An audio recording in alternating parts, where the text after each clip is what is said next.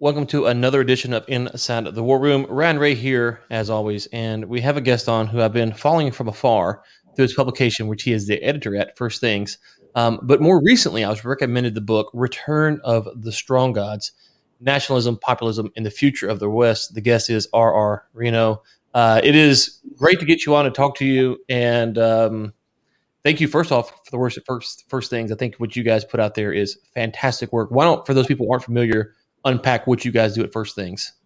We are the voice of religious conservatives in public and cultural debates in the United States, and I would say not just the United States, but really throughout the West. We have uh, influence in the European world and readers in Australia and throughout the Anglosphere. Uh, so, so you know, my goal is to make sure that we try to leaven uh, public uh, debate in America, uh, you know, with a religious and social conservative perspective. Yeah, and I wish more um, of the social uh, religious conservatives would aspire to write at first things. That would be, I think that would be a, a good starting spot instead of some of what we see. Um, okay, so the book, as I mentioned, is Return of the Strong Gods. What is a strong god? Who is a strong god? What, how how do you get the title? Kind of break that down for folks. It's a metaphor it's a metaphor for the objects of our love and loyalty. So, a strong God is something that arouses in us a sense of devotion, so that we're willing to make sacrifice in service of, of that of that God. Now, obviously, as a Christian, that I only believe in one God, the one true God, uh, you know, the God of Abraham, Jacob, uh, Jacob, uh, um, and so we it's only meant as a metaphor. And I drew it from Emile Durkheim, who is a sociologist who wrote uh, more than 100 years ago. And he used it as a metaphor to describe these organizing uh, commitments within a society.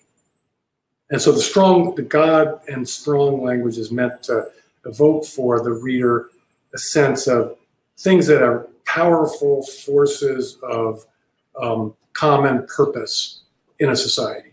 Okay, and so you're you're using the metaphor, and you're saying that they were returning. So where have these strong gods been, and what happened to them? Well, the thesis of the book. It's a it's a book that um, has a first three chapters are an historical treatment of what I call the post-war era, 1945. Now, Ryan, you're young, so you you might think post-war. Which war? Yeah, right. Which war? I'm, I'm, an older kind of guy, and so for me, post-war always meant when I was a kid post-World War II. And so the historical thesis of the book is that 1914, the beginning of World War One, to 1945, let's say, let's call it Auschwitz, from the Battle of the Somme to Auschwitz, the West underwent, certainly the continent of Europe, underwent a kind of multiple spasms of violence, destruction, and disorder. So even when they when things were at peace in the 1920s and 1930s, uh, Europe was racked by ideological conflict. You know, the Russian Revolution, 1919, the Weimar Republic in Germany, which failed, the Spanish Civil War in the mid 1930s, the rise of Hitler, Mussolini. We could just go on and on. Mm. And my view is that we, the West, organized its cultural life, its political life, to prevent a relapse into these periods, this kind of violence and destruction. And the consensus view is that people's passionate commitments and convictions make them vulnerable to demagogues. And it, it causes them to hurl themselves into pitched battles over the future of their society.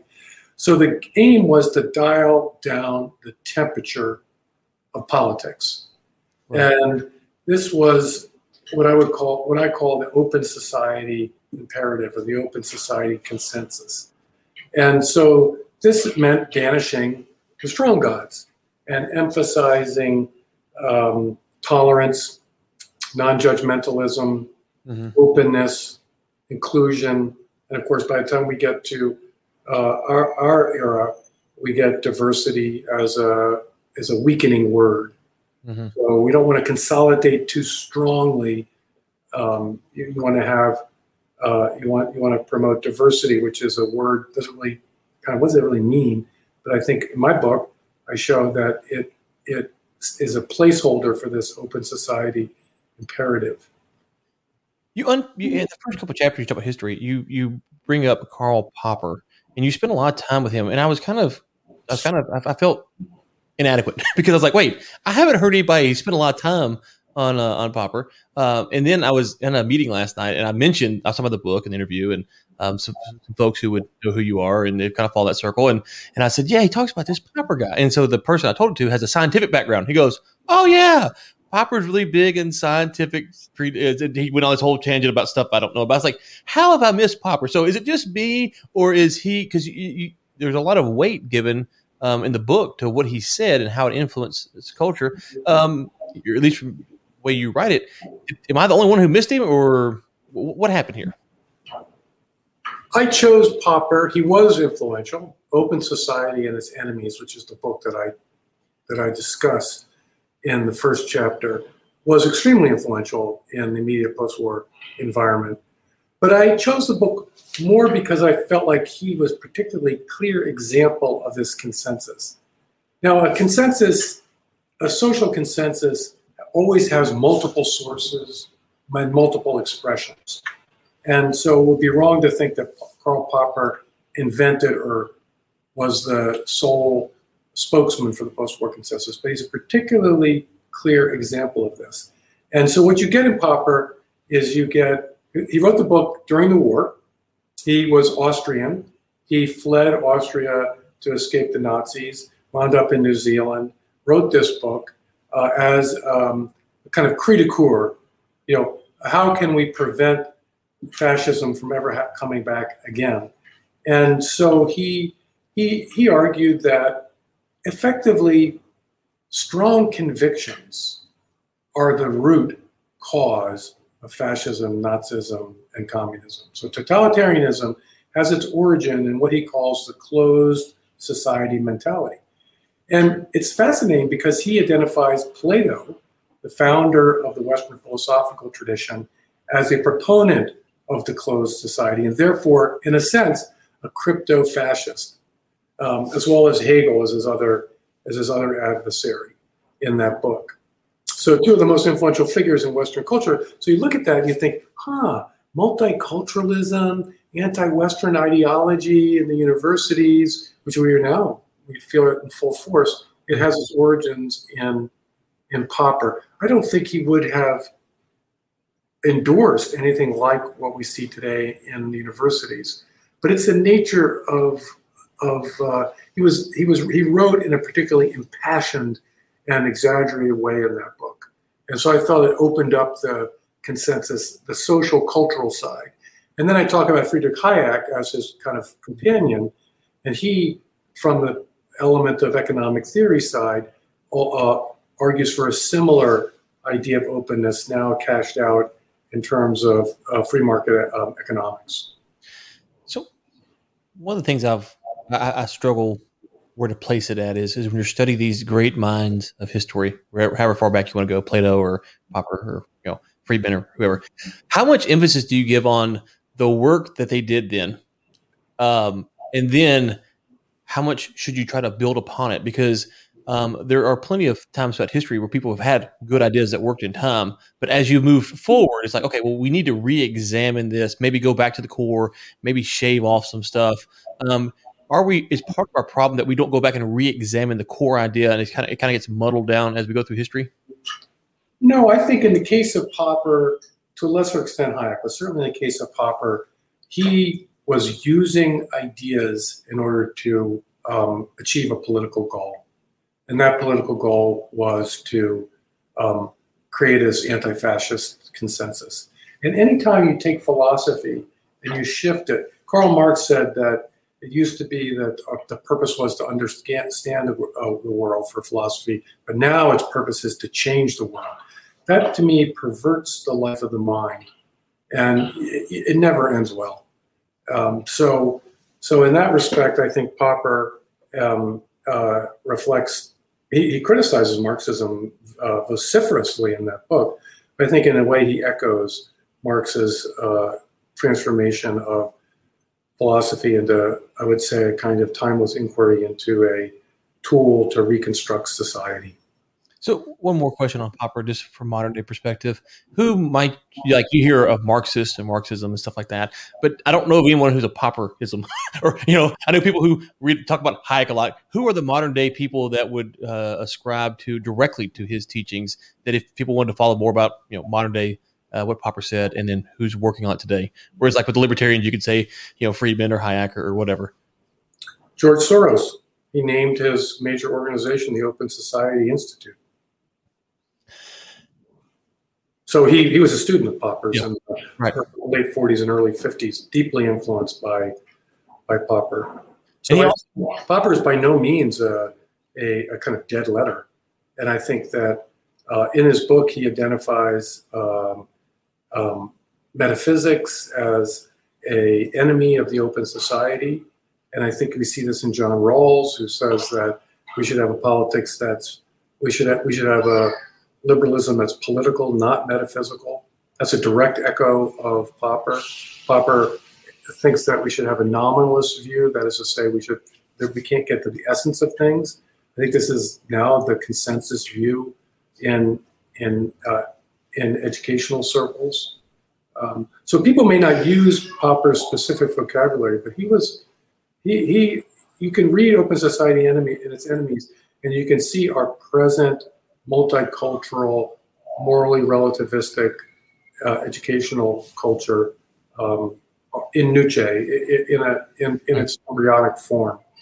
Yeah, and that's what was so that's what I found so interesting is that you you start pointing out all these things, and then you, again you just don't hear a lot of people walk around talking about Popper. Uh, you're the first person, like I said, I could be just completely missed the boat here, and I'm happy to take that L, but it was just it's kind of stunning. I hear a lot of the other names, you're like, oh yeah, okay, but but that one was kind of startling, if you will, to go to Popper. And so, um, but anyways, um, let's talk about where we're at in 2021. Um, so we've kind of had we had these. Hey, we want to. I think you have a quote. There's a quote in here. At least you you said that the goal from Popper to these guys was to never, never again go back to totalitarianism.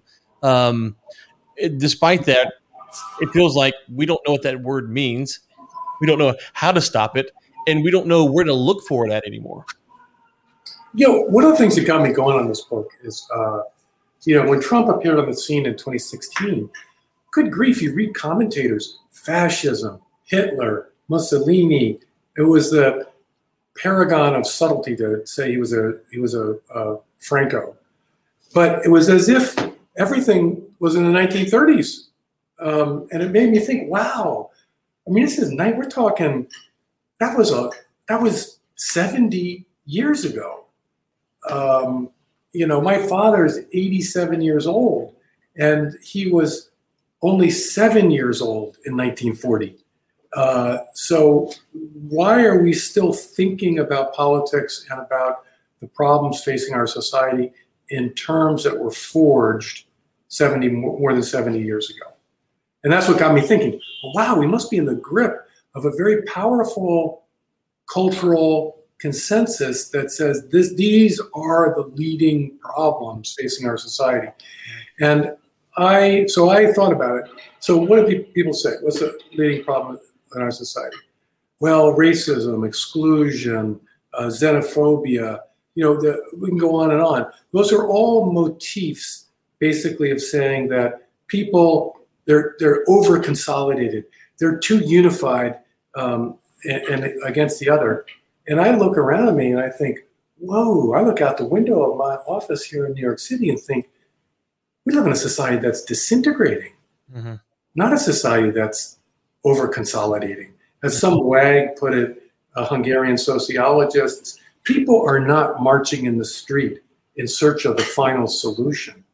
They're marching in the streets in search of the final sale. Mm. We live in an atomized consumer society with very few unifying themes, unifying loyalties and commitments. I, I want to unpack. I, have a question for you, but you, you mentioned atomize. unpack that for folks who aren't familiar with that term and how that plays into what you're talking about. Well, I mean, so you would say that a person is atomized when they don't have strong, like in group. They don't have a strong identity group, and I think identity politics is uh, has emerged in the last uh, decade or two as a compensation because people want to belong. Mm-hmm. That's one of the strong theses of the book mm-hmm. is that uh, human beings are sociable. We're sociable animals, and that we want to belong. And the Open Society project doesn't offer us a strong sense of belonging. So we gravitate towards what I think are these ersatz kinds of belonging. I belong because of my skin color. I belong because of my sexual organs, or I belong because of my sexual preferences. Mm-hmm. Uh, and these strike me as extremely um, thin and unsatisfying. They don't actually give us anything to admire or to try to live up to. And and uh, whereas thick forms of solidarity give us something to live up to. So we have heroes, we have mm-hmm. a, a, story about the, our country, and we have myths. I mean, in the positive sense of the term, that inspire us, and we try to live up to them. That to me is the ennobling kind of solidarity, as opposed to what I think of as a as a potentially perverting kind of solidarity, which I think is promoted by identity politics. Uh, identity politics. I, I, I heard someone point out a few months ago. They said that you know, uh, I think it was Kennedy and Johnson said, well, Johnson was on Kennedy's ticket, and he goes, "That's identity politics," but we just didn't call it then back, back that back then because Kennedy needed Texas. Um, and, and they were trying to make this argument that, that identity politics have always been around. Um, it, it's just that we didn't focus on it so much. So, a, would you agree with that thesis uh, that it's always been how we've operated politically? We just didn't talk about it. Uh, but B, is it in B, is it the hyper focus? Maybe that's the problem now. Identity politics, like I said, uh, look, of course, I mean, you people have different identities. I'm from a certain place. Sure. You know, uh, people from Texas have a strong sense of the greatness of the state of Texas. Uh, every Texan I've ever known has reminded me that in the Constitution of the state of Texas is the right to secede. That's right. uh, and uh, which of course causes me to laugh. And I always tell people, you know, there's, um, I remind them of what General Sherman said about Texas. Do you know what he said about Texas? No, I do not. Well, he was there for the uh, staging for the Mexican American War. Mm-hmm. Was, there was not a lot in Texas at the time, but he said if I owned hell in Texas, I'd live in hell and rent out Texas. Um, so not everybody loves Texas.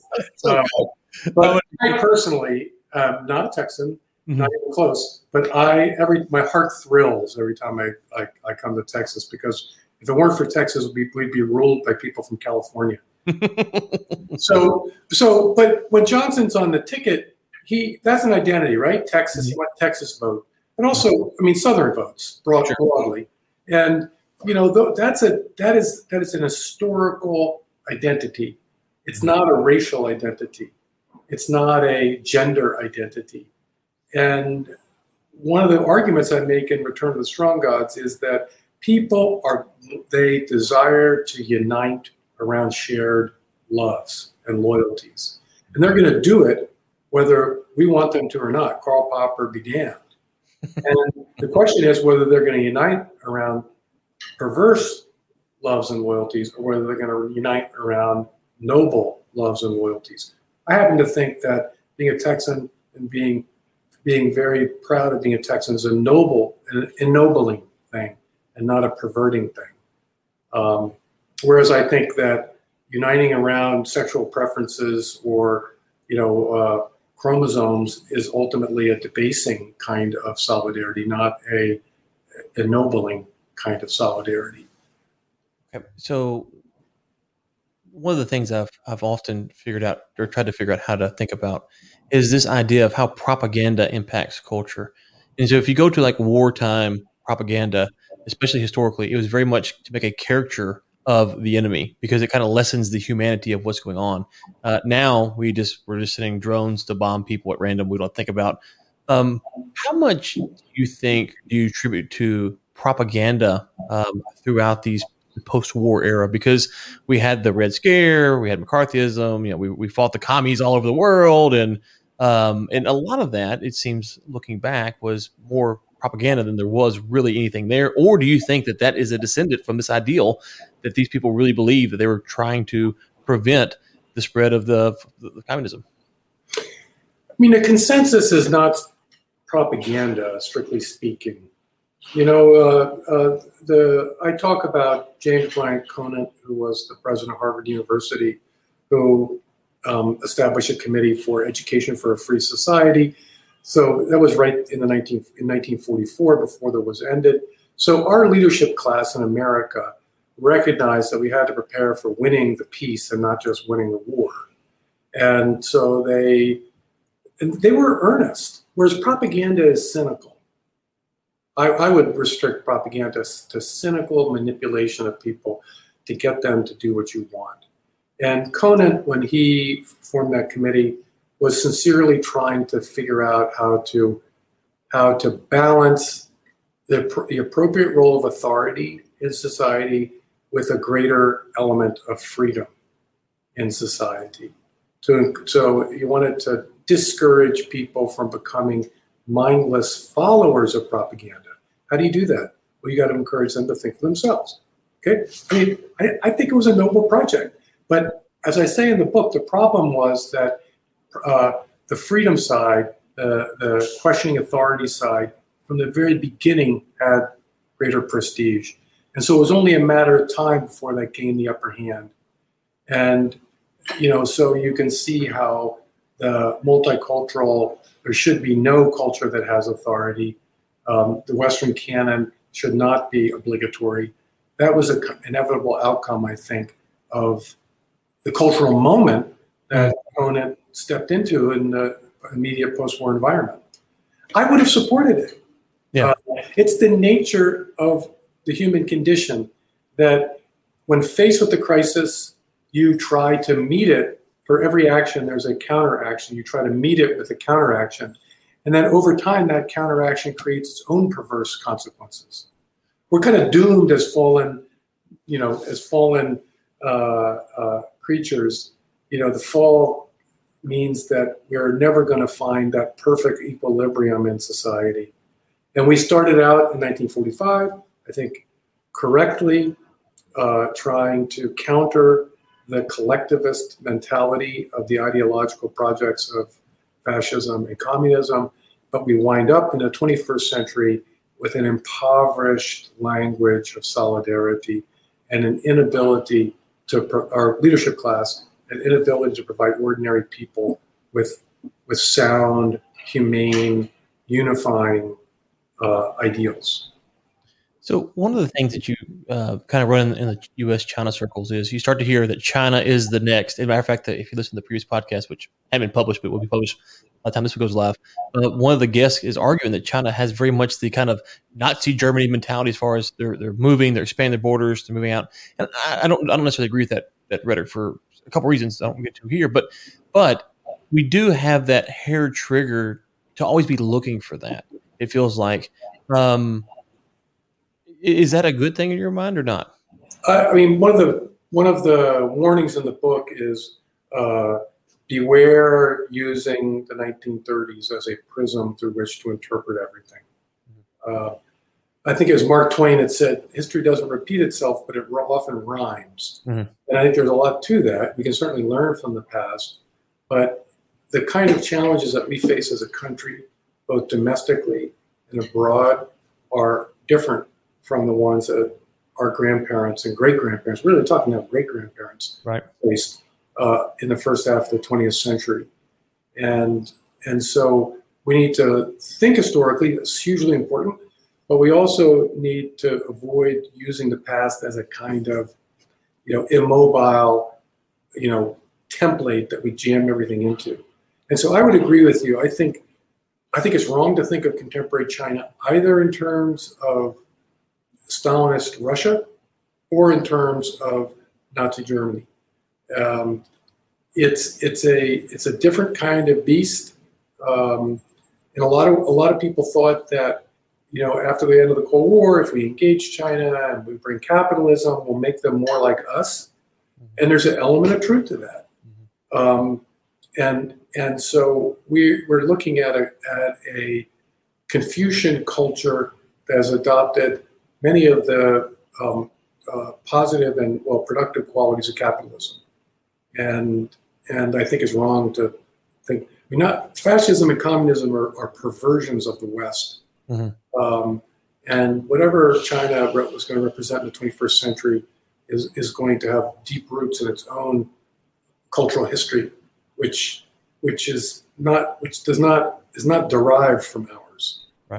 And it seems like to the American side of the equation that our biggest enemy is inside the borders of the U.S. Some of the things that you've laid out already, um, it, or, or, or, that's what will ultimately put the major cracks into the foundation because um, you go back to during the war, pre-war era, the ability to rally the country behind this unifying message. Um, it doesn't feel like America's in the spot to um, to get back to that anytime soon. I mean, I'm an American optimist, but I do share with you the view that the greatest threat to the West is the West. Mm. Um, you know, on the one hand, we're kind of all triumphant globally. You know, if you think about now, natural, uh, natural the natural sciences are a global phenomenon that, trans, that really is everywhere, and it's a Western um, uh, a Western product, and that our market economies are also largely everywhere, however, however much they may be modified and co-opted by authoritarian governments. And so we, we really did win the Cold War.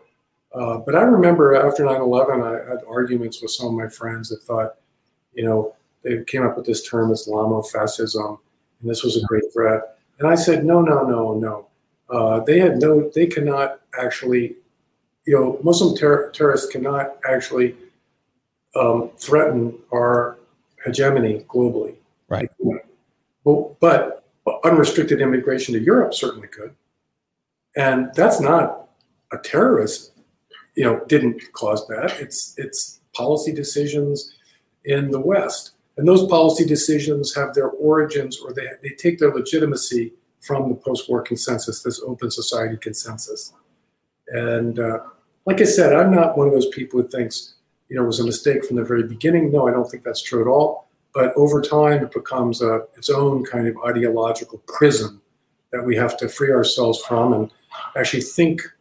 We need to think practically, prudently to try to solve the problems that face us right now. As a country, when people talk about diversity as our strength, which is a it's a way of putting you know uh, lipstick on a pig. Uh, for diversity is not our strength. Diversity is our challenge, and I am an American optimist. I believe that we can, in fact, unite around a nation after two generations of dramatic uh, demographic change because of immigration.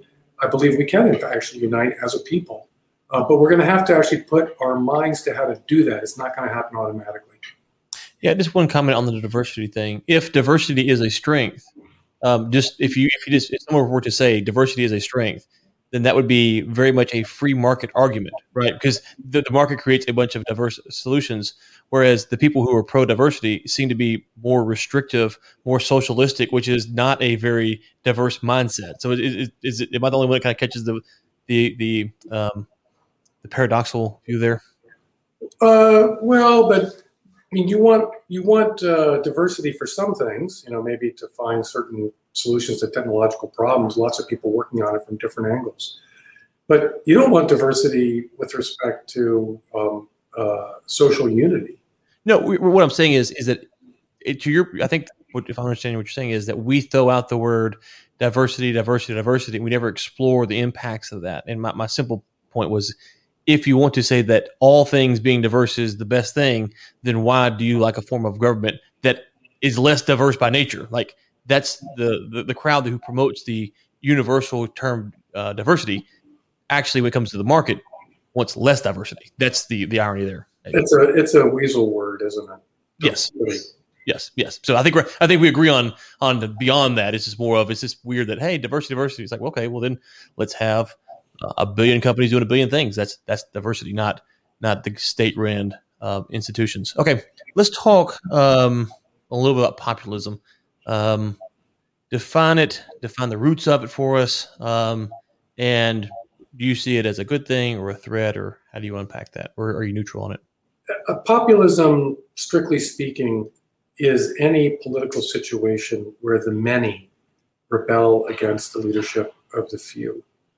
And so populism can be a left, it can have left versions and it can have right versions. It's simply a situation in a democratic society where the ruling class loses the trust of the people whom they govern. And I think clearly we're in that situation in the United States. We on the left, we have you know Black Lives Matter protests in the streets, people claiming systemic racism, you know, basically saying that the people who've been running the country for the last 50 years have failed to solve the problems that the left identifies as uh, the key problems. You have people on the right who I think Trump brought this out. They feel that they've been betrayed by the ruling class, that their economic interests have been sold out, and that they have been derided by the ruling class as, to use Hillary Clinton's memorable word, deplorables. So, left and right, mm-hmm. we've got an increasing distrust of the ruling class in our society. That's obviously populism. What do I think about it? Uh, do I support it? Uh, I think that I think that um, I don't agree with the left's judgment about the nature of the failures, I mean the radical left's judgment. Mm-hmm. But I think we, when Trump in his campaigns in 2016, he would say our country is being run by very stupid people. And I remember laughing when I first thought that it was such a ridiculous thing to say. But the more I thought about it, stupid is not the word I would use. But it, our country is being run by people who kind of screwed things up. Mm-hmm. I mean, the I supported the Iraq War. I'm part of the ruling class. You know, I supported the Iraq War, but it turned out to be a catastrophic mistake where we squandered our reputation of invincibility in, in a decade ago that we may never recover. Um, and that we spent trillions of dollars with nothing to show for it. Uh, okay, mistake. Everybody makes mistakes. We made a bet that by engaging China economically and making concessions to China, that we would draw them into the global system that we dominate. We lost that bet. Uh, and of course, you know, the emblematic moment was to vote for uh, China to come into the WTO. We, we screwed that up. Um, we now have declining life expectancy for working class white Americans. In fact, which, which is so extreme that it's actually pulling down life expectancy for the entire country. This is a function or a consequence of cultural deregulation uh, promoted by our governing elite. And how do we respond to the problem of close to 100,000 people dying of, dying of drug overdose death? We are now legalizing marijuana. So, culturally, in terms of foreign policy, the Iraq War, the people, I'm a baby boomer. The baby boomers took over from the greatest generation in the 1990s, and they have failed miserably. Uh, the rich have gotten richer, everybody else has gotten poorer. We all know the data on income inequality, which is even worse if you look at uh, wealth as opposed to income. We look at baby boomers at age 30 and their net worths. We look at millennials at age 30 and net worths. Again, these are these are damning statistics. Um, and so I, um, I'm ranting here, Ryan, as you can see. And I just think that I, I believe, I mean, I'm opposed to populism uh, insofar as it, it can often just be angry and destructive. But I am, I, I think that our governing elite need to sober up and take the full measure of these mistakes and correct course. I think I wrote last year, and I won't get it right, but something to the effect of the problem with populism is you finally get the elite on your side and you pretty much pardon whatever they do. And so, you know, if you look at like Trump, there was um, good things Trump did, bad things Trump did, but but the diehard Trump supporter, man, they were diehard. Like his 4D chess, and it's like, okay, I'm sorry, he's just wrong here. Or you know, wait, hold on. I thought you were anti-tariffs. Now tariffs are good. It, it, so it feels like populism takes um, political partisanship and just puts it on steroids because these people who feel isolated now feel like they have a rep- representative. And so I think um, it's good. I think maybe we agree here. It's good in the sense of sometimes you have to kind of let the establishment know that there are other ways to get people in office. But the but my fear is that it almost deadens the senses once you get your guy or gal in office. Like It's the nature of democratic politics. I mean, and it, well, it becomes worse in a populist moment because people's emotions are um, are at, at, a fever pitch. Mm. It's also a time of change, and so you know, most of us we take our political views uh, uh, wholesale, not retail. Mm. So you're Republican, you just right. basically take the whole package. You don't think much about. Mm. You think about the things that are in your domain, but you accept the rest pretty much. I'm a pro-life guy. What do I think about free markets? Uh, yeah, probably good, but I'm really with the Republicans because of the pro-life guys, right? So this wholesale thing. Well, things are being scrambled now, and so people are disoriented, and so they throw their lot behind a charismatic figure. This is what people fear in a populist era, mm-hmm. and that that charismatic figure abuses the trust that has been vested in you. And uh, is this a danger? Of course, it's a danger. Um, what is our alternative? Uh, well, find a slightly more responsible paladin for populist anger. Okay, so you mentioned this briefly, but you are probably the best guest I've ever had on to talk about something like this. You mentioned maybe um, the family's not growing at the same rate. Uh, I don't think I remember that exact term, but unpack real quick. I know we got about five, seven more minutes left. Unpack the importance of the family, growing families, and how that factors into larger society. Because you also said um, you made a comment about open borders, and there is an argument to be made that if you aren't above replacement level, you will have to open your borders. Um, and I'm not trying to take a side on the borders debate for the podcast. I'm just saying, like strictly speaking, mathematically speaking, if you don't get above replacement level, um, you will have to import uh, people to keep your economy going. So, give, give, us your thoughts on that. I'm not sure the latter is true. Okay. Um, you know, uh, the Danish are not bringing new people in, so the jury's out on exactly how economies will respond to a slow population decline. So okay. let's just put that to the side. families, families. I think that, as I say in the book, you know, th- this is back to your, our, our observation that hey, a populist moment's dangerous, right? You get mm-hmm. demagogues, people can be swept up into these political passions. So, what are the stabilizing forces? Now, typically, what people do is that the Open Society's consensus says you prevent people from becoming fanatical by deconstructing or critiquing their commitments again, I think that this this doesn't work. Uh, instead, people are moderated by um, by what I would call stabilizing uh, commitments, stabilizing loves. So, how do you restrain the political realm? Then you have to strengthen the non-political realm. And there are two areas that pinion politics: one from below and one from above. The family pinions from below, the faith community's opinion from above. Uh, you know, you can talk about politics around a dining room table, sure, sure, sure. But family life is not is pre-political. It's not political. And you know, I'm sorry, but you're not going to find a lot of rioter married men in riots. And it's not just because their wives won't let them go out at night. It's because they've got other things on their mind, other commitments, other responsibilities. As a result, it's not just that uh, that they're not swept up into mm. the ideological passions of the moment. The same way for religious faith. Uh, religious faith is a consolation in the face of evil, and it's a constant reminder of the futility of the affairs of men. And so that also is a guard against uh, political fanaticism.